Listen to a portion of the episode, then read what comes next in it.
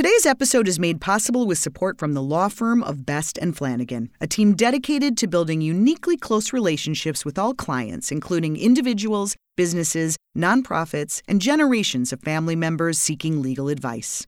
Online at bestlaw.com. Best and Flanagan, lawyers you know. I used to dream about ice skating everywhere when I was a kid. I'd skate to the airport to get on the plane and never take my skates off for a, for a whole day. So the, the streets were made for blading.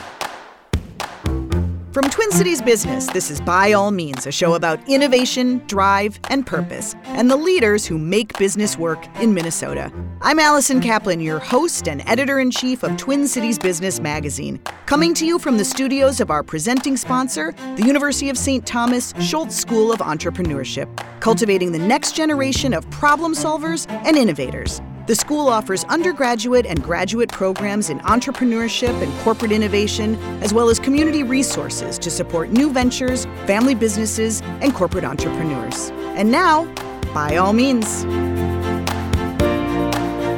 If you were around in the 1980s, you no doubt remember preppy fashions, permed hair, and people in short shorts and long socks zipping around the lakes on rollerblades. Scott Olson didn't invent the inline skate, but he improved on an idea that had virtually no market traction. He made it a key training tool for hockey players like himself and a fitness phenomenon that remained popular well into the 1990s and is still around today and based in Minnesota.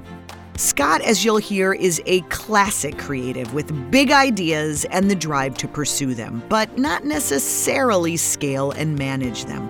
Money issues forced Scott out of rollerblade by 1986, just six years after the company's launch. Star Tribune columnist Dick Youngblood wrote at the time There's no need to mourn for Scott Olson, whose creative genius produced a goldmine called Rollerblade Incorporated in 1979, but whose dearth of capital and management expertise cost him control of the company. Well, today, Scott shares his rollerblade story and his lifelong drive to invent new products at the intersection of fitness and thrills. I was a goalie growing up playing hockey, so I was always finding myself building uh, better goalie equipment, I got into golf at a young age, so I was always kind of working on golf clubs and uh, always trying to do something uh, to make a. Well, that wasn't so much to make a buck. That was uh, making goalie equipment. That was pretty much trying to save my body. Because if if you ever felt a hockey puck and if you ever got hit by a hockey puck, it would make you want to not even play anymore. right. That's how bad it would hurt. So being a goalie, uh, I had to I was always beefing up my equipment. So, but I always wanted to be an entrepreneur and being able to, to make my own living. Really? Uh, yeah, I knew that early on. Who were your role models?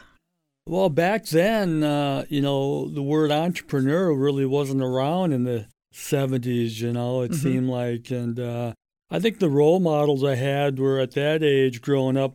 You know, I grew up in St. Louis Park and uh, graduated in 77, but it was probably more hockey people. Mm-hmm. That was probably my role model. That was my goal mm-hmm. early on is to become a, a hockey player and a goalie. So that's kind of where I was really focusing and maybe too much of that. And and you did, you played in college? I, I played in college for a couple of months and and uh, the coach came in up at UND and told me they wanted to redshirt me for the season. And, and it was like, well, what is redshirt? What does that mean? And uh, it meant that you had to sit out for a year. And that's when I skipped uh, North Dakota and moved to Manitoba and played Junior A, which is where where I was really meant to be because that's really really that's really groomed the NHL hockey players at that time. Ninety percent of them came out of the Canadian uh, Junior League, so I was up there probably one of the only, obviously one of the one of the only goalies up there from the states playing in the Junior League. So did you do well? I, I did. I I, uh, I I always knew I could do well, and then, and then to be able to play in that arena with the, the best junior players, uh, so that's where I really thought I could really become a star in the NHL, and that's what I kept pursuing at that time. Let's dive into the aha moment. The way that I've heard it told is that so so you were playing, you you have your sights set on being a professional hockey player. That's the goal, not necessarily being a, a businessman, but you want a way to practice in the summer. Exactly, yeah. And what what was the moment you remember the first time you thought I'm going to take my hockey skates and put wheels on them? Well, traveling in Canada, you'd get hockey news. That was a big publication up there, and I saw an advertisement always in the back of the uh, newspaper, and uh, always intrigued me. And it wasn't until uh, driving home from Brandon, Manitoba, my after my first season up there, I come around the corner. It's probably a 10 hour drive, and I'm coming home, and I see my younger brother, uh, who's probably five years younger than me, skating down the street in them. And I'm going, holy cow, you know, let's check those out. And, uh, and he I, had r- skate he, blades. I mean, he had roller he blades. Had inline. Okay, inline skates. Inline skates, and so where did he get them? He was the first guy that had them. He he picked them up at the local uh, hockey store in Bloomington. Okay. And then uh, I went down there like the next day and got my own pair, and then uh, came home and never really drove my car again. You know, so I skated everywhere on them and so I think it's important to mention that, I mean, you are not the first person who ever put wheels on skates. I know you can trace, I Googled it, you can trace the history way, way back. But nobody had really, they weren't popular, which is kind of hard to believe. Why do you think that was? Well, I think a lot of it had to do with the technology at the time. Because, like you said, it goes back before roller skates. Inlines go back before roller skates. It really came from ice skating, something wheels in line. And back then, they really had just wood or steel or really, really hard urethane for wheels. And you really have to have the right formula to hold an edge, much like you would with an ice blade. Mm. The physics behind ice skating, where you actually melt the ice and you can hold an edge. Sure. So the inline didn't happen back in the day. And I, I've, I've got all the old patents and of uh, back in the late 1800s, early 1900s, and some great great designs. So it really went to the two by uh, the four by four conventionals, and that's what became popular. Roller skates. Roller skates, yeah. and uh, but that's not going to be helpful to a to a professional athlete. Yeah, it, well, for sure, uh, an, a hockey athlete. Yeah, hockey player. So there's your brother skating around the cul-de-sac or the street in yeah. St. Louis Park, and you're like, I want some of those. And then did you did you just kind of spend the summer skating with him and training or were you right away thinking there's a business opportunity here well the business opportunity i saw coming right away when i went to a party a welcome home party uh, my gal friend was throwing for me and i rolled into the party on my skates and and of course all my old hockey buddies were there because they all, all want to know what it was like to be in canada playing hockey mm-hmm. And then, of course, the uh, the inlines at the time stole the show, and all my buddies were outside skating around, and that's when I realized I'm going to go down and see if I can get some more of these and get my buddies skating on them, and and then you know try to make some money at it. Right. Right. Because nobody had ever seen them. Isn't that funny? Yeah. So so what how much time and effort did it take to create what really became rollerblades? How much technology and, you know, advancement did you need to to put into this product? Well, I, I got lucky because I became a distributor of the product that was being made out in California. Because when I went back to the local sporting goods shop, he gave me the card of the guy that made them in California because this sporting goods shop in Bloomington wanted nothing to do with them because they had bought a half a dozen pair of them five years earlier hadn't sold any of them. One to my brother, a pair to me, and then I went back and bought the other, the other 4 uh-huh. and had those sold right away. So when I went back to him, to Bob at this uh, Bloomington shop, and he's like, I don't, I don't want any more anything to do with these skates. So that's where it was really what made it easy for me because I became a distributor because I, I hunted this guy down out in California. Started, what was it called? What was that company? Uh, that was uh, Super Street Skate. Okay. and uh, they're very crude inline skates, but it was it was the principle, you know, of inline, and everybody that I got on them uh, that were hockey players really felt that it was like ice skating. Okay. You know, it was a lot of work compared to the, the wheels and the skates uh, what we have going on right now, which is what which is what how it evolved uh, is really uh, I got going on it. Then I I wanted to improve on the uh, concept. The guy out in California had never skated on them for the most part. I skated on them. I wanted to keep making them better. The guy in California didn't want anything to do with it. I decided to make my own. Mm. And uh, next thing I find out, um, I'm in business now making my own skates. Did you have to put a lot of money in? Did you know who to go to to manufacture? Um, back then, now we're going back a, uh, a ways. You know, uh, uh, I uh, I always was not afraid to ask for help. You know, and uh, knock on doors. So I was always moving around, finding people would always want to help out. You know, Mm-hmm. so naturally, uh, you know, it took me a couple of years to have my own product, the the actual rollerblade. After I started up, which was like '79, I started selling these things out of the back end of my my uh, Volkswagen Bug and Your your own skates. yeah, well, no, no, the, The- the skate from skates. California. Okay. And then uh, my own design came up. I got a patent on them. Uh, the patent attorneys from 3M opened up their doors over here, just down the road from where we're at right now, and that was quite an experience walking into the headquarters of 3M to talk to the patent attorney there. How did you know, how did you even know to go to 3M? Well, that was that was uh, old hockey uh, connection buddy of mine that I was playing uh, pro hockey with. Said you got to go see this guy at 3M. He went to school with my brother. He'll help you out because I had this whole new design. So I had thought, well, let's get it patented. Well, this patent attorney said, let's let's do a search. He did a patent search, and the patent search came back with the a hundred different designs that went back to the 1800s, and I'm looking at them going, "Holy cow! Look at all these cool inline designs. yeah. a hundred of them." Yeah. And you know, prior to that, I had only seen one, and that was Right. the one I was selling. And uh, and that guy in California, he made it me had me believing that he was the guy that had the patent on the inline skate. You okay. know, But he didn't. well, he had a, a a a patent on a design feature of the inline skate. And So there was room for you to move in and improve yeah, on this concept. And that's what this guy from 3M helped me with because I was here, I'm 19 years old, 20, and not having a lot of experience, obviously.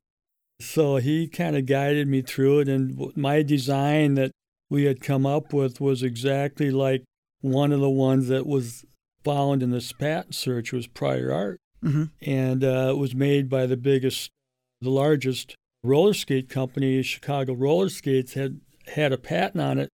And uh, so I uh, went down and uh, picked up the uh, patent from Chicago Roller Skates. So I didn't really have to do a patent.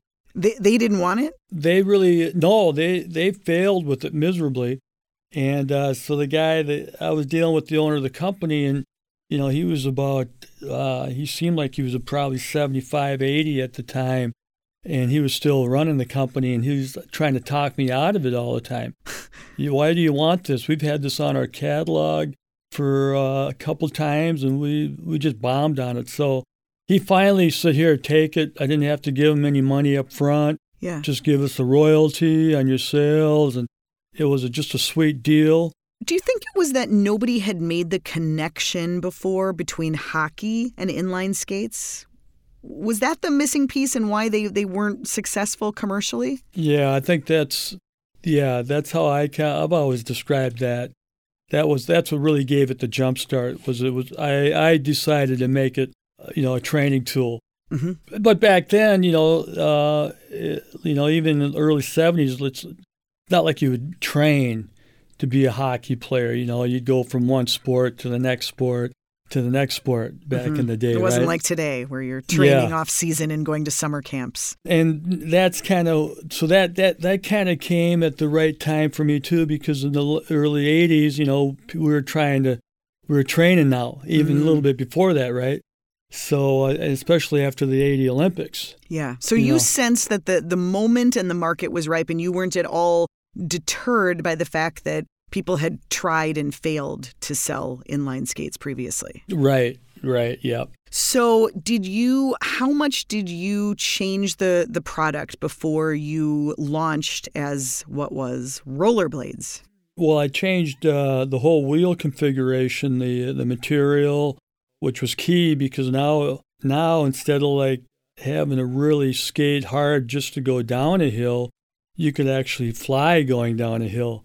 So you know it was night and day because of the, the whole wheel compound that i was using. And at that time the outdoor roller skates were getting uh, popular too. And they well they had been kind of kind of a hit back in the uh, early 80s when i was just coming out with my own design. So i kind of copied their wheel formula put it in an inline and it was uh, became a whole nother skate. You could it was like skating on ice. Now you're just going so fast and it really became more transportation and more fitness from that standpoint. So that that was one of the big hurdles that we got uh, that we innovated was the wheel the whole frame design. We made it so it was more adjustable to really fit your boot properly and emulate the length of your blade and this and everything. So there's a few different components And was this you like tinkering in a garage? Did you go to a manufacturer? How'd you get this done? You're a 19 year old kid. yeah well uh, i was doing both uh, i was always uh, like i said earlier always looking for help Mm-hmm. with different people and uh, some of the stuff you know we'd have to find the right people to help us get it to that stage you know and so you know minnesota minneapolis you know it's it's kind of a hub for machinists and fab shops and uh, some of the largest companies have come out of here. So there's a lot of lot of talent out here and there still is. So I, I, I, I was lucky. I ran into some great fab people and to help me get it to the next level. When you officially launched in 1981 as Rollerblade with this all new inline skate that most people hadn't seen, didn't know what it was, what what was the reaction? What do you remember? Did it take off immediately? yeah, I wish. It was always kind of moving ahead, you know, but it never really took off. Like in my hands, it didn't really take off. But at the same time, uh, you know, when you go from 50,000 maybe to 150,000 in sales dollars and then up to 250 the next year, you know, that was that was some good growth, you know, considering uh, you started from zero. It started with hockey players, but it seems like the real uh, big explosion was when people started using them for fitness. I mean, I remember the the days you could barely walk around a lake because there'd be so many inline skaters zipping by you. What how did that happen and did you see that coming? Well, that uh, I for sure saw that coming only because now with the new wheels that we had, you could really keep up with the roller skaters that were using the lakes. Because it always baffled me with the super street skates skating around the lakes, why these roller skaters were kind of skating with a, a lot less effort, and the wheels were so much wider, covering more surface, creating more friction. Mhm. I knew enough on a bike, growing up on a bike, that the the harder uh, the tires were, the faster you'd go, and it was because of less friction. Sure. So it just never made sense to me that the inlines would be that much slower until the, the wheel formula that we mimicked off the roller skates. So by doing that and skating with the roller skaters, you realize that these street skates, the rollerblades, were so much safer hmm for outdoor skating because the, you didn't get hung up on cracks or rocks. I mean, I, I remember the days when I'd skate in from Bloomington into downtown and be at night even, no lights, you know, just ripping down the streets and and uh, never crashing. Hmm. Uh, it was amazing. So that I knew that it would really become more of a uh, recreational street skate and uh, that's when I really got the the boot Mm-hmm. involved in it. And that's when I went to Italy and uh, found the right boot. They had to be uh, that was so that really helped take it to the recreational market when we got the boot. At what point did you um, hang up your hockey skates and say, "Okay, I I am fully an entrepreneur and I'm in business"? Well, that was probably um, maybe when I was 21 and I was kind of going bumping around team to team and just kind of got real frustrated more so with the uh, the politics of the of uh, the sport, the professional sport, and being an American and dealing with the Canadians and they wanted to you know kind of control the game. So I kind of lost interest, and luckily I really had the blades kind of humming and really enjoying that. So that's I, I dumped it like 82 playing pro. Set the scene for us. Once once the rollerblades launched, I mean, were you like were you a celebrity founder the way entrepreneurs are today? Did, did you have a team behind you? Were you selling in stores? Was the phone ringing off the hook? What what was it like for you in the early 80s? well, I wouldn't call myself being a celebrity. Uh, um, at the same time, I, I, you know I always wanted to be.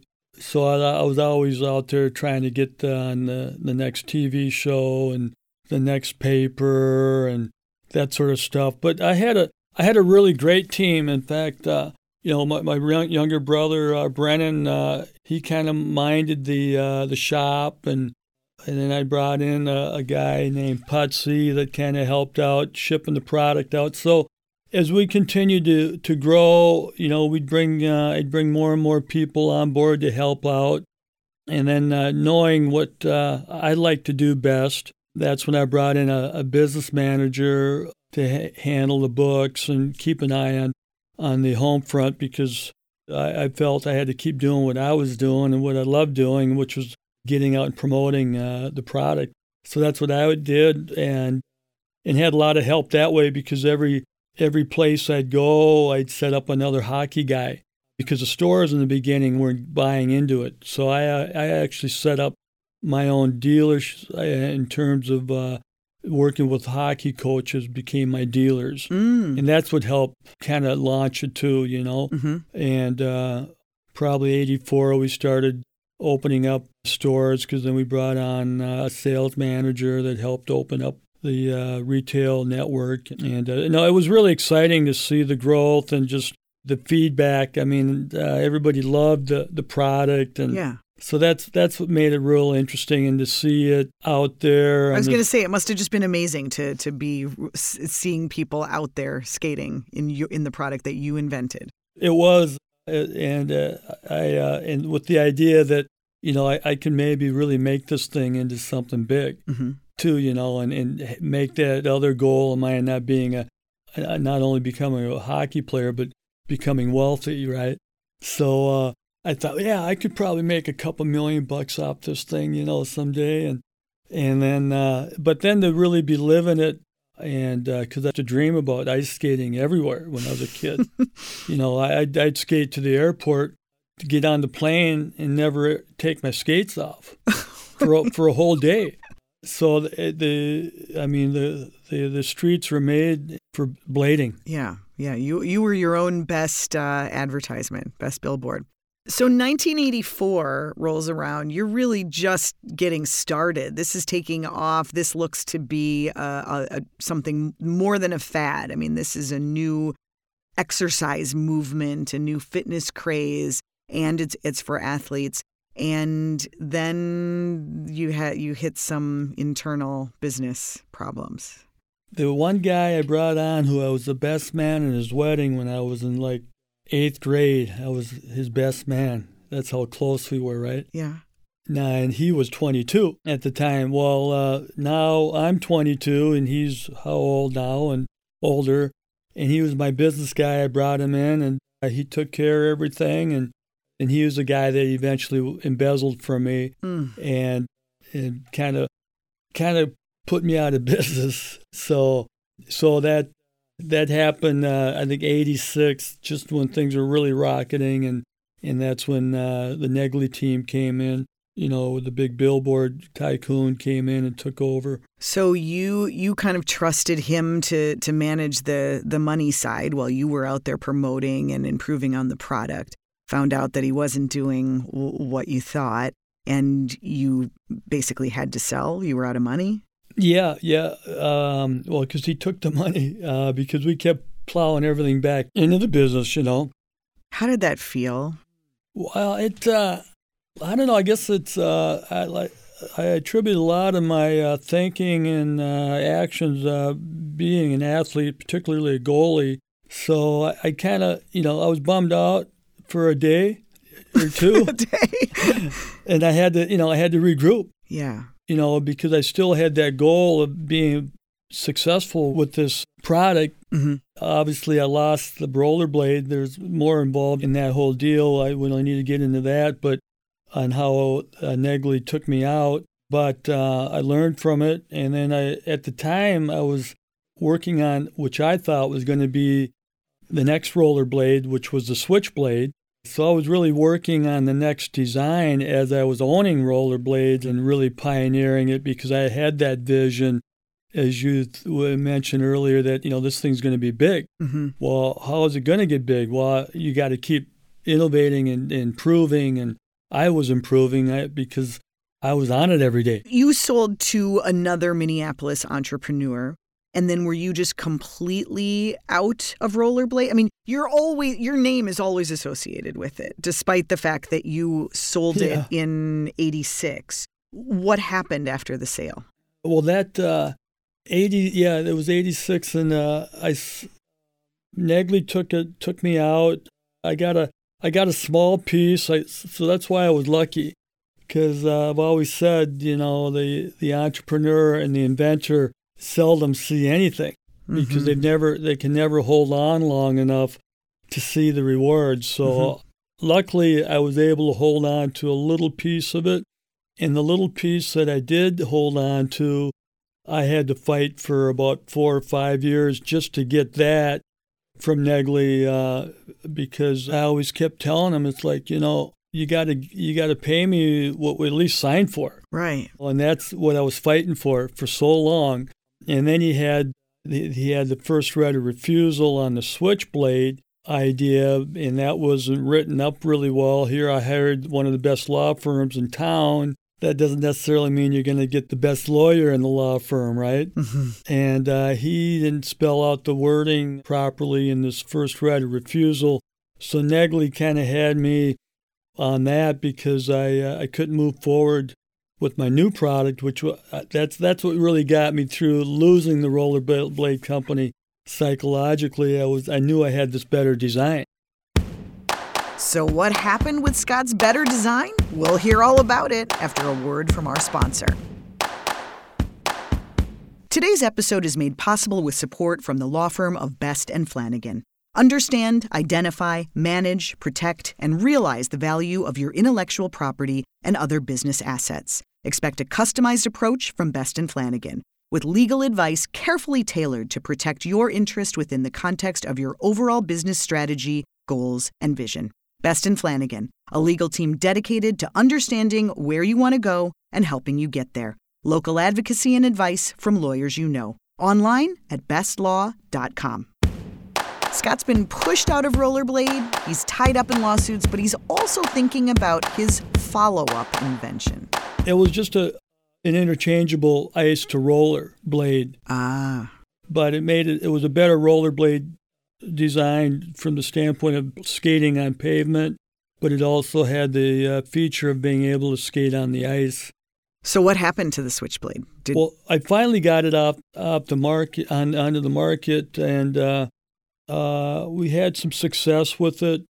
I had to change the name, switch it, because rollerblades came after me because of the trademark. They thought I was infringing on rollerblades. yeah. So, So- you started a new company. Total new company, new Okay. product, and brought in new investors and launched it. And then uh, after about four years working on that company, my one of my main uh, investors bought me out, and uh, he took it over. And then I moved on to other ideas. And is that sort of where your head is at? You're you're about the invention. You don't want to run the company.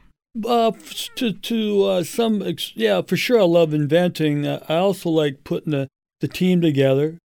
So let's say maybe I haven't been that successful as putting the teams together over the years, and uh, but uh, at the same time, uh, I've been lucky enough to keep doing what I love doing and, and innovating and inventing. Does Switch It still exist? No, no, it uh, not that uh, specific product. I, have seen knockoffs on on it over the years. Why do you think it didn't take off like rollerblades did? Well, uh, good question. Um, yeah, I'm not sure why. It was a great it was a great concept. You know, when I first entered, when I first started developing it, the market was primarily hockey.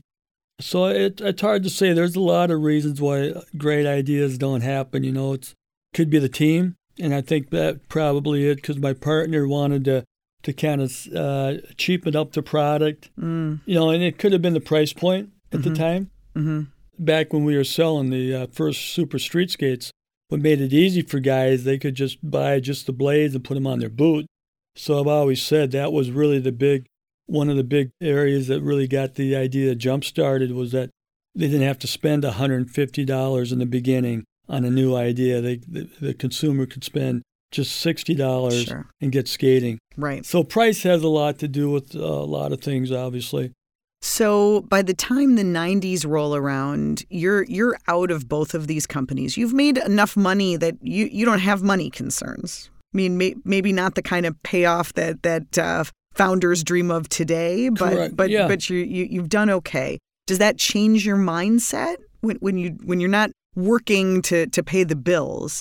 You're really just you had the space to invent and dream up the next idea. How did how did things change for you? Yeah, that uh, that definitely. Uh, I think that's a, a an artist, uh, musician's dream and an inventor's dream is to be able to to do what they really want to do on their own time. Mm-hmm. So that's kind of the mode I got into. So I was, like I said, I was very lucky at a young age to be able to keep doing what I wanted to do. You never had to go work in an office and put on a suit. Right, right, yeah.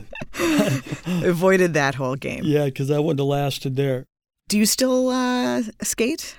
Oh yeah, yeah, yeah. Uh, I love. I still love. I don't skate as much as I used to, but I still love uh, inline skating, uh, street skating. I did a, the last marathon uh, last not last year, but I did the one in Berlin. Uh, so I'm kind of back in. The rollerblade group has got me back in, and they uh, they give me some garb and they give me new skates every year. And who owns Rollerblade today? It's uh, uh it's Nordica. Uh, it's an Italian company. And they've asked you to uh, to come back in what capacity? Well, uh, just just as a, I wouldn't even say a spokesperson. Uh, maybe an ambassador? Maybe, the, yeah. Whenever they need uh, somebody at an event, uh, they'll ask me if I want to show up. Nice, and, yeah. And uh, yeah, so the last event was this big race in Berlin, and and uh, so we got to go over there and do that race. And uh, so um, whenever there's a race, I kind of like to get into it and skate it. And you know, it's easy. I keep telling people, you know, just go skate the uh, Duluth Marathon. You know, it's not a big deal. It's not like it's not like running a marathon. Yeah, you know, maybe like, that's what I should do. Yeah, yeah I'm never going to run one.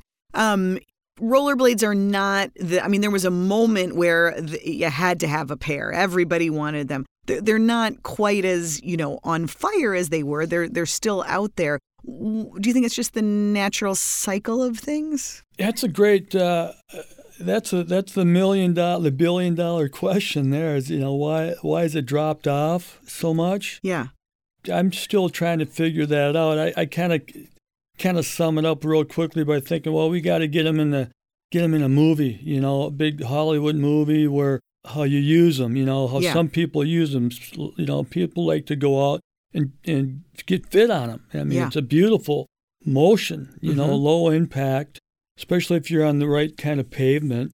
So I, I think if it could get back in, get into a great movie setting, and uh, but other than that, I don't know why it's dropped off. I, you know, working with the rollerblade the guy that runs the rollerblade uh, companies here in uh, Wayzata.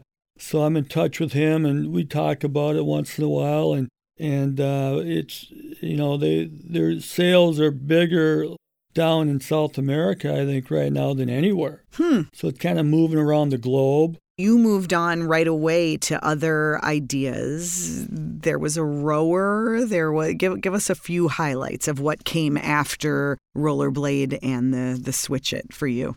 Well, I worked on a bunch of uh, wheel designs for inlines. I, I, came up with a pneumatic uh, skate wheel for inline skating that kind of uh, bombed after I, I put a bunch of money into it because the uh, it really became a bomb when you had to put 300 pounds of pressure in a three inch diameter wheel. Mm. And I'm thinking, nah, I don't want these things to be blown up, but it was a hell of a ride to skate on a, uh, a pneumatic wheel. Okay. Because most inline wheels were solid urethane. Mm-hmm. So the pneumatic wheel was really cool. So I, I, boarded that, but by developing that, I, I ran into a, a, a, investor that became one of my best friends, and we, we're still great friends to this day, and that was years ago.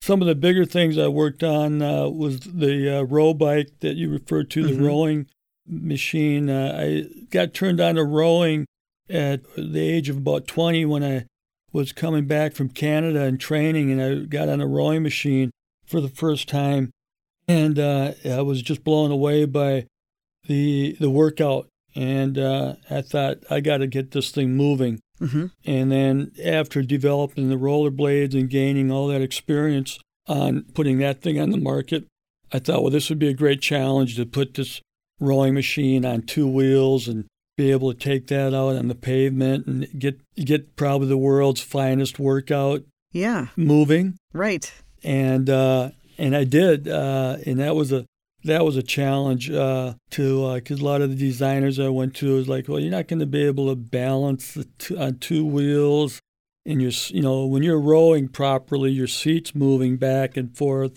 Mm-hmm. you know, 20 inches, and your handlebar would be moving back and forth. And you got to make they're all it's like, hey, you got to make this thing with three wheels or four wheels. It was like, no, I got to do it with two. I had that vision, you know. So I pulled it off and had a lot of success with it in the, in the early years. Had it on a TV commercial, and we were selling so many of them that we ran out of cash because we couldn't keep up with the cash flow. You weren't able to sell the design to another company? Well, I kept it going. I kept it going. I brought it back after we expanded into two different plants. Uh, and then having to lay off everybody when the money ran out. Mhm. And I was funding that one. And I pretty much had to shut it down because I already kind of exceeded what I wanted to put into it. So I shut it down, brought it back, kind of reworked it a little bit, the, the design a little bit, and put it back out on my own. And then I licensed, I got lucky and I licensed it out to somebody. And that's where it's at now. Somebody else is selling it and I get a royalty. It still exists. Yeah. Okay. You can still buy a row bike. Yeah. Okay. And that's your design. Yeah, but don't go to rowbike.com because I, I'm not happy with their webpage. Where should we go? Find them elsewhere, huh? Yeah, you'll find them. I'm curious, you know, you are clearly such a creative, such a, you know, a, a- a doer, an inventor, a maker, maybe less so uh, with the numbers, not not your favorite piece of this. Why didn't you and you mentioned a couple of people who were investors or money people. Why didn't you early on just team up with someone who could be your, you know, CEO so that you could do what you do and and you just kind of build a, a, a big company together. Did you ever consider that? Well, that's that's kind of what I did with Blades. You know, I tried to find the CEO Mm-hmm. because I knew that you know I wasn't cut out for that. Yeah. And I did the same thing with the row bike. I brought in a guy from Nordic Track and was relying on him. Mm-hmm. And he uh, made the mistake of not watching the cash flow well enough. Well, if you're at Nordic Track and you have a fifty thousand dollar hiccup when you're a, you know three hundred million dollar company, you can kind of look the other way. Mm-hmm. Well, when you have a that size of a hiccup, when When you're a startup. yeah. So I got that was an unfortunate uh, mistake there, but I kept it going. Mm-hmm. And that's always been my so that's kind of my my always been my part of my plan. Uh, I guess if we jump uh, forward now to the sky ride, that was always kind of the idea with that that I was going to create this idea and then uh, with with the plan that somebody would come in and, and run it. Mm-hmm. I didn't I didn't really want to run it. Sure. So after row bike, you were you already thinking sky ride? There there were a few other inventions in there, or you tinkered around. Oh yeah, yeah. There was always other things uh, I had going on, but the the sky ride I had in the back of my mind for twenty years. Why? Tell tell us what what was the vision? What what did you see? Well, the uh, the vision of the sky ride was really to combine the roller coaster to the fitness. Okay. I really wanted to, to make riding a bike or rowing a rowing machine fast and exciting. And bike riding is exciting, but I wanted to make it even more exciting where you could be going 30 to 50 miles an hour pedaling a bike on a controlled in a controlled environment, mm-hmm. being on a track. Okay, so this is this is the idea. I'm so curious to get in your head. What do you what do you do at that point? Do you start sketching? Do you take rides? How, how do you how do you innovate? The sky ride, um, I came up with the vision, you know, and I and it isn't that complicated of an idea, you know, because roller coasters have been out there, and then so I'm thinking, well, why not be able to do one human poweredly? So I had a friend of mine sketch do a sketch one day, and it was a sketch that he, he was a really creative artist, and he you know, he'd spend a half hour, sketch it up, and I've got this sketch, and I was like, wow. So, yeah, you know, the visual stuff, you know, they always talk about how you should always write down your goals, and mm-hmm. and uh, same thing with a, an idea. I always did that with with you know my skates I was working on as I do a sketch, and and since I don't sketch, you get lucky and you find the right artist that can take that vision and make it look like it's even more. So that's what David did with the Sky Ride, with just that simple sketch. And that's what empowered me for so many years. I finally made a commitment and made a prototype, and uh, they call it the Rube Goldberg prototype.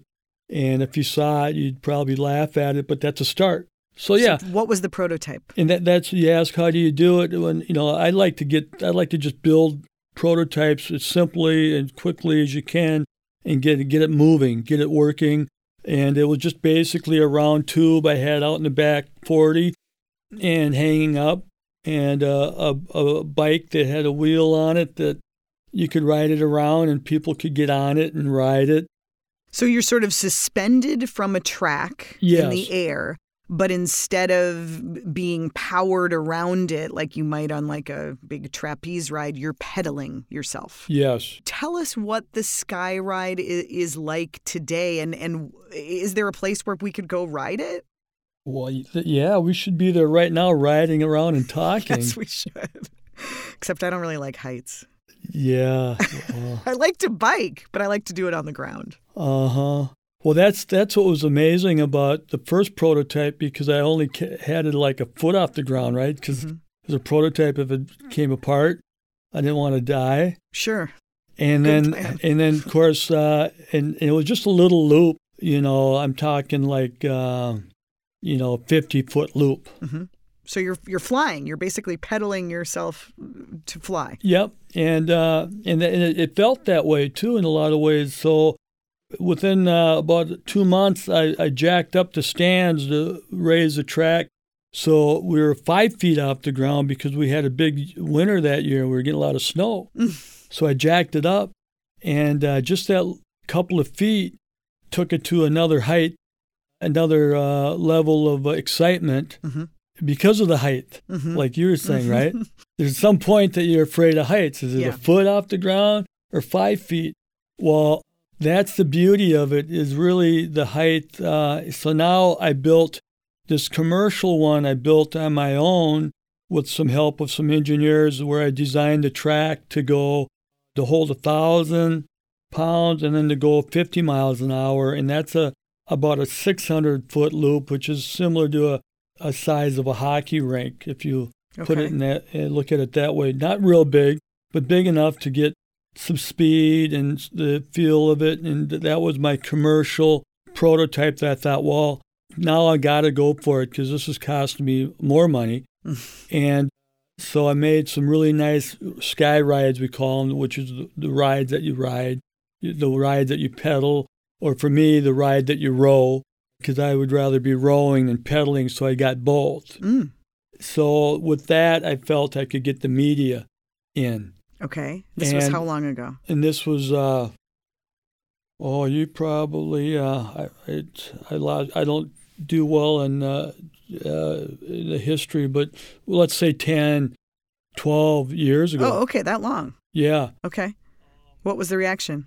Well, it was great. I mean, uh, people really uh, liked, uh, enjoyed the experience of, you know, I call like flying around, pedaling around like ET. So it was a, a decade ago that you first unveiled this to, to the media. What's been happening since? Well, I kept uh, I kept a positive attitude on it, and uh, I had a lot of stuff go on with it with different people, and all of a sudden uh, we get a, a call from Shark Tank, and the guy that I had running the uh, the company at the time said, "Hey, uh, Oli, Shark Tank's calling. They they want uh, they want to do something with Skyride." It's like great, you know, and that was had uh, was early on in, in their career, the Shark Tank. Yeah. Are you a fan of Shark Tank? I am now. The long story short is I finally got on, and uh, they didn't like the idea, and they they uh, I didn't get an investor, and uh, uh, Cuban mentioned that he uh, would like to get one for his backyard, and I thought, well, that's great. So when you come into Minneapolis, you know, give me a holler. We'll get you out to the farm. You can try it firsthand. Yeah. And so never heard of from him. Didn't hear from Mark Cuban. No, Were you surprised that they didn't like it? And did, did you did you keep your cool or did you get a little hostile when no, they were critical? I, I didn't get hostile. I and uh, I kept my cool as uh, you got to. When, yeah. And at the same time, uh, I wasn't didn't have any expectations, Yeah. and at the same time, I wasn't. I didn't need it. hmm You weren't deterred. Yeah. Okay. No, it was it was great. It was a great experience, and we we we get calls. Just the other day, we got a call from Korea and um, Dubai because they do the reruns all the time. Oh, right.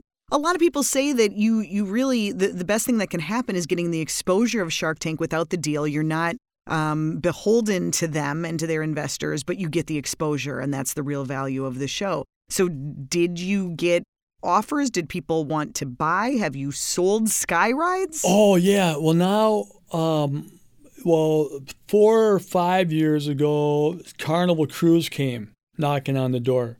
For some reason, they they uh, signed up and bought a, a sky ride that went on. You know, it's a couple million dollar, maybe a three million dollar item, hmm and we put it on one of their first big ships that they built, called the Vista, Okay. and Is it still there today? it's on it. Yeah, it it hasn't. works? It hasn't blown off, and it still Okay. works, and nobody's fell off. Wow. And it was such a hit that they probably paid for it in the first year based on the media coverage, hmm and the word got out that people would be booking this ship just to ride the sky ride, right? So now, are you putting them on other ships? Well, we're putting well, we they had an exclusive, Okay. so we put them on the the second ship they built, and then the, the third ship came around and they wanted to put it on the third ship that they built, and and by that time I was kind of fed up because the the first two ships I really didn't do that well on it,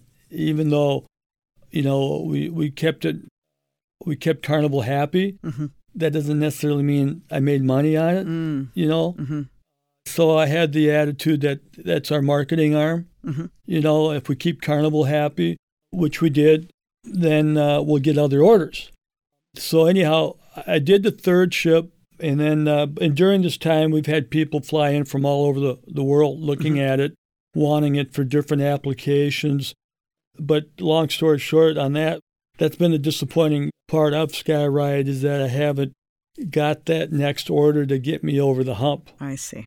Where, where do you think Skyride should be? Where would you like to see it? Oh, I'd like to see it we pitched it to the uh, the city downtown, going across the Mississippi Mm. on the barge embankments. I live on a houseboat downtown Minneapolis too. hmm Every morning when we run, you can see these. They're right just north of uh, the Stone Arch. You can see these bridge uh, Yeah. barge embankments and uh, not being utilized. So that would be one vision. But there's so many different places that what we would take it anywhere just to get it up on land to get people experiencing it where they don't have to go on a cruise ship. Hmm because I know the once you get on it, I like to say it could be like the like the London Eye, where if it's done right, we could have people fly into Minneapolis just to ride it, just like people fly Sure. and get on the uh, Carnival Cruise to ride it. So is that what motivates you? I mean, you're going to keep at this until you you get that perfect sky ride in that perfect epic location where it becomes an attraction. Yeah, that that's you know, and I'm not really I'm not working it as hard as I should be, but my focus now is, you know, once again I'm looking for the right person that wants to come in. And so I'm putting my more energy into into that where I want to get the right person to come in to, to take it to the next level. Okay, how are you going to approach it differently this time, Scott? I really want this to, to be a good, healthy relationship for you. Oh, well, going it, uh, you know, by um, spelling it out as best you can. You know, Mhm. what, what, what, what do you want to do? What do you don't want to do? What can you do? So um, the goal is to get somebody to come in and uh, kind of head to lead it. You got to be flexible. Sure. I'm always flexible, and maybe maybe I'm too flexible. But at the same time, you know, you never know. You know, I've been in situations when uh, you know we've we've hired uh, uh, we've had headhunters bring in the best guys. You think they've got the best resumes, you know, and you bring them on. You pay a lot of money, and they turn out to be a bomb. They just yeah, they're not good in a small environment or whatever the reason is. So you never know. You know, people say you can't be bringing guys in off of Craigslist, you know? Probably not. But what about out of a business school? What about out of an entrepreneurship program? It's a different time today. So many people want to be, you know, in, in business, in, Yeah. and be entrepreneurs like you. well, we've we've uh, well, that's my goal is that uh, I want to, you know, I want to find somebody that that wants to go and help me find the right person. hmm So that's the only way I'm going to do it because I'm I'm so into the next idea. That was my next question. You're already thinking ahead. Yeah, at the same time, I'm still I'm still developing stuff for Skyride. We're we're doing a lot of work for Carnival, so we we are you know improving on it. Mhm. So, but that's that's that's the fun part. Can you give us a, a little tease on what's going to come next? What's after Skyride? Oh, I uh, I haven't. Uh, I've been working on some other fitness products. I'm Okay. more into fitness, so yeah, it'll be more fitness Okay. related. Will, will you ever stop? I mean, when you're an inventor, you're born an inventor, you're just always inventing? I think uh, I, I, I think I'm, I, I can stop tomorrow. You know, I mean, I just came back from a wonderful trip, uh, my second in the last six months over to Africa. Mm, So I, I could see just hanging out, looking at the birds. yeah. But, know? but I feel like even that would then prompt an idea for another product. Well, that's the problem. The, the ideas keep coming up. So, The ideas keep coming. so yeah, we'll see. I can't wait to see what's next. Thank you for, for taking us along on the journey. Mm, My pleasure. Thanks for having me. Well, as you heard, Scott Olson, Oli as his friends call him, was not exactly a by the book sort of entrepreneur. One has to wonder how he would have fared if he were in an entrepreneurship class. So let's go back to the classroom now with the University of St. Thomas Schulze School of Entrepreneurship, where Alec Johnson is the department chair of entrepreneurship. I'm really curious, Professor Johnson, what you think about Scott's style of entrepreneurship. How can you even label him? Well, it's fascinating because we have a continuum of leadership styles for business. And the transition from being idea person to running and growing a business is something that a lot of founders don't make very easily. Mm-hmm. And and so Scott is more on the end of the spectrum that we would call effectual leadership. That's sort of the academic research term, effectual leadership, where you start with the idea and you go in search of the right customer and the right market and the right sort of solution for this, the right sort of problem for this solution. Mm-hmm. On the other side, you have a more traditional sort of CEO leader who sets goals, has management responsibilities, knows how to ri- hire the right team, and and is in a more structured and under, well understood environment. That's not the startup environment, and that's not the environment that inventors tend to work in. Right, right. It seems with Scott that it wasn't even so much solving a problem, it was just this aha moment of, wow, that would be really cool to be able to put wheels on my skates. The wow, it would be really cool moment is probably more common for for entrepreneurs than we give it credit for. Mm-hmm. The advice I would give Scott is to understand that there's a bit of a field of dreams approach here. If I build it, they will come. Mm-hmm. And, and, I don't, you know, I, I feel that in the interview. So that has its inherent risks to it. And and so the advice is be prepared for the fact that they don't come. And mm. then what do you have to do? What activities do you have to engage in? How do you have to pivot your approach or your product to bring them in to using it? Sure. That's the advice I would give is to anticipate that. And so many entrepreneurs like Scott started with a problem or frustration. Mm-hmm but does that problem or, or frustration translate to a larger, broader audience upon which we can actually build a growing business? And, and so that is so often the field of dreams problem, like a restaurateur mm-hmm. who wants to, uh, has a passion for a type of food and wants to open their restaurant. And all I have to do, you know, sort of in their mind, they're thinking, all I have to do is open the doors, and of course, people will come flooding. Mm, sure and and almost very predictably it just doesn't happen that mm-hmm. often. So a little more planning a little more structure up front or around the around the big idea perhaps. Right. Or staying true to what you do well which is sort of the ideation process and bring in the right team for planning.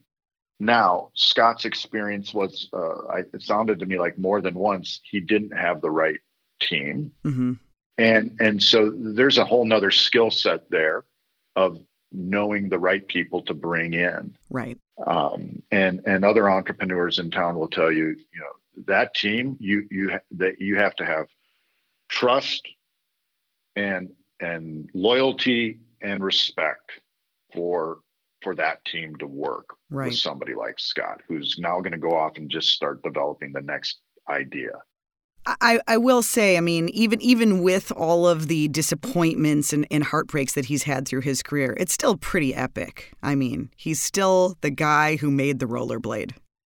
It is epic, and and and I wouldn't dare pretend to know I know where the heartbreaks are, and I don't know his whole story or any of the facts. It's just he he's a creator, mm-hmm. and these are sort of some these challenges repeat for creators. Right. right. Less so than they repeat for MBAs. sure. Sure. So if you're the creator type, you go out of your way to make sure you've got that really reliable, solid team and foundation around you. It's it's necessary yeah. for repeated success. Yeah. yeah.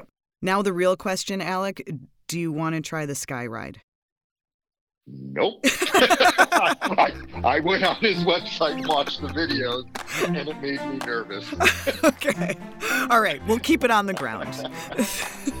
Thank you, as always, for your advice and perspective. We really appreciate it. And thank you to our presenting partner, the University of St. Thomas Schulze School of Entrepreneurship. If you want to know more about By All Means, go to tcbmag.com slash by all means. Thanks again for listening to the show.